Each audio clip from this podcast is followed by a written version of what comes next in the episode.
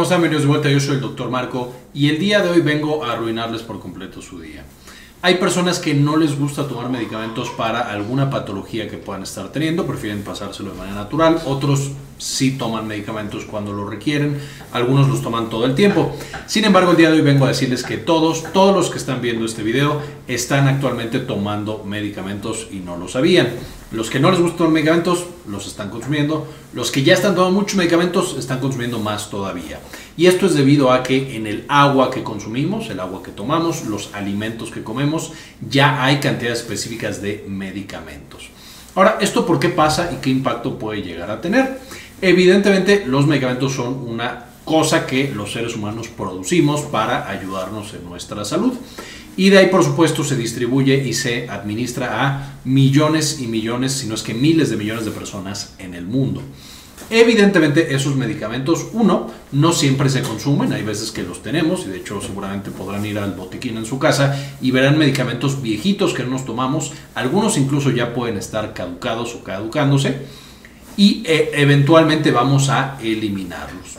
Otra cosa frecuente es no me acabé el tratamiento y puedo tirar los medicamentos a la basura o algunas personas, que esto es lo peor todavía, eh, tirarlos justamente en el retrete para que se vayan por ahí en el sistema de agua. Finalmente, no les sorprenderá, o a lo mejor sí les sorprenderá saber que de los medicamentos que consumimos hay algunos en particular que se eliminan a través de la orina o las evacuaciones completamente inalterados. Es decir, podrías literal tomarlo de los desechos y volver a construir la misma pastilla que tenías original debido a que no se metabolizan o se metabolizan poco.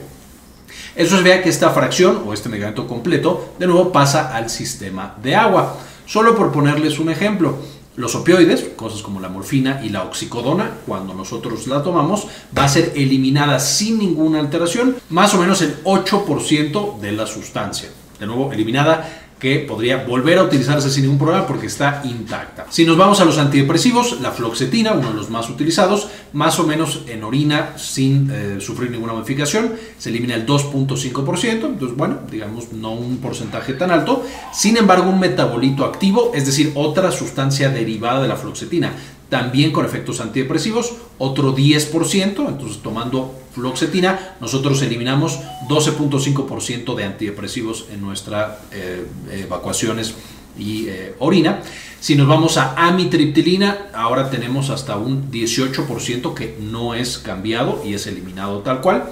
Y si nos vamos a antibióticos, cosas como la ceftriaxona es eliminado sin ninguna alteración entre el 30 y el 70% y la cefalexina del 60 hasta un 88% sin sufrir ninguna alteración. Una vez más, estas sustancias químicas entonces entran al medio ambiente. Y ahí, uno, no es fácil eliminarlos del agua, entonces eh, muchas de las eh, plantas de tratamiento de agua se enfocan en toxinas más preocupantes todavía, que eso por supuesto es bueno, bacterias, virus, hongos, que podrían matarnos rápidamente y algunos metales pesados. Entonces, de nuevo, qué bueno que eso ya está en algunos sitios controlado. Sin embargo, en las plantas actualmente no tenemos un sistema para detectar y procesar este tratamiento de medicamentos. Justamente, eh, de manera curiosa, yo tengo una prima que estudió su maestría justamente para desarrollar mecanismos para detectar y eliminar los medicamentos. Entonces le voy a mandar este video para que me mande todas sus correcciones.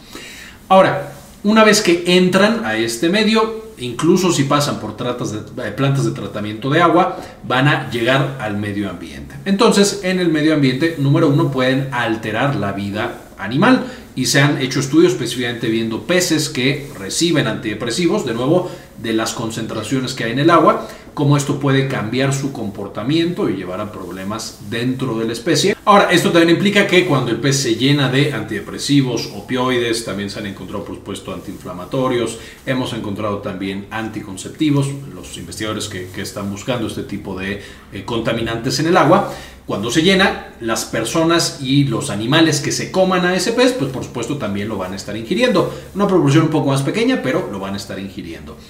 De la misma manera, el agua que se utiliza para regar todos los cultivos, si contiene también estos grupos farmacéuticos, van a estar también contaminadas y potencialmente vamos a encontrarlos en la comida que nosotros de nuevo regamos con esa agua.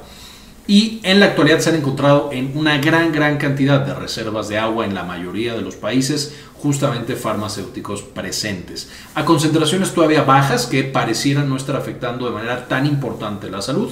Sin embargo, mientras más personas somos, mientras más utilizamos medicamentos, pues más los vamos a encontrar también en el agua y en nuestros alimentos. Ahora, ¿cuáles son las potenciales consecuencias para la salud que tiene esta contaminación?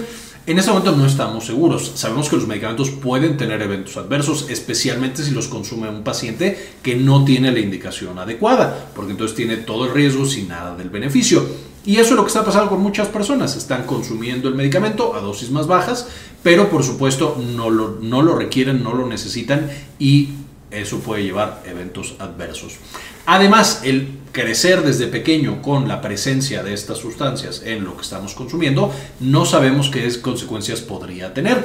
Simplemente sabemos que los antibióticos van a destruir parte de la microbiota, entonces si una persona potencialmente lo está consumiendo desde niño, eso altera por completo su microbiota y puede tener consecuencias más adelante en la salud. Una vez más, no estamos seguros porque no hay demasiada investigación, es parte de las líneas de investigación que se van a tener que desarrollar y evidentemente también lo ideal sería no tener estas sustancias en el agua, por lo que necesitamos ser más estrictos en la búsqueda de estos contaminantes en el agua que estamos consumiendo y que usamos para regar y que usamos para los animales que nos comemos, etcétera, etcétera. Y también, por supuesto, necesitamos mejores técnicas y mejores métodos para su eliminación. Así como ya tenemos perfeccionado, y lo decía previamente, no sé perfeccionado, pero tenemos mucho más avanzado el hecho de poder quitarle al agua bacterias, virus, hongos, metales pesados, que son extremadamente tóxicos y pueden causar la muerte rápidamente, tendríamos que también estar buscando este tipo de sustancias. Aquí ni siquiera me estoy metiendo ya en el tema de los microplásticos que ya mencionamos en un video pasado. Son contaminantes también importantes que les dejo en la parte de arriba, que no detectamos muchas veces y que están presentes en el agua.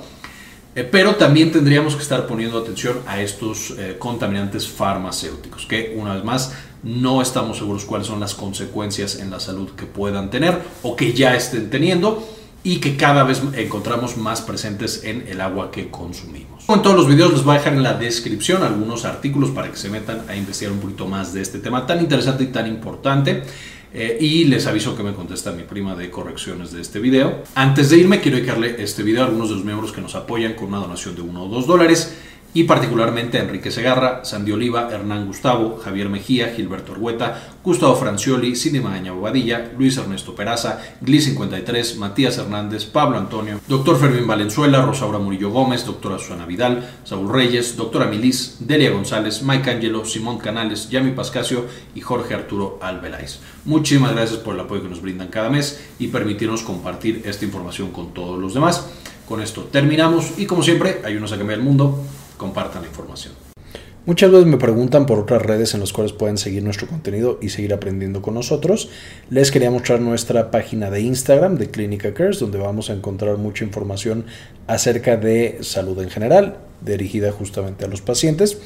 Y también nuestra página de Synapsis Mex. Está mucho más para comunicación de la ciencia y temas de neurociencias. Espero nos puedan seguir en estas páginas y podamos seguir aprendiendo mucho más por allá.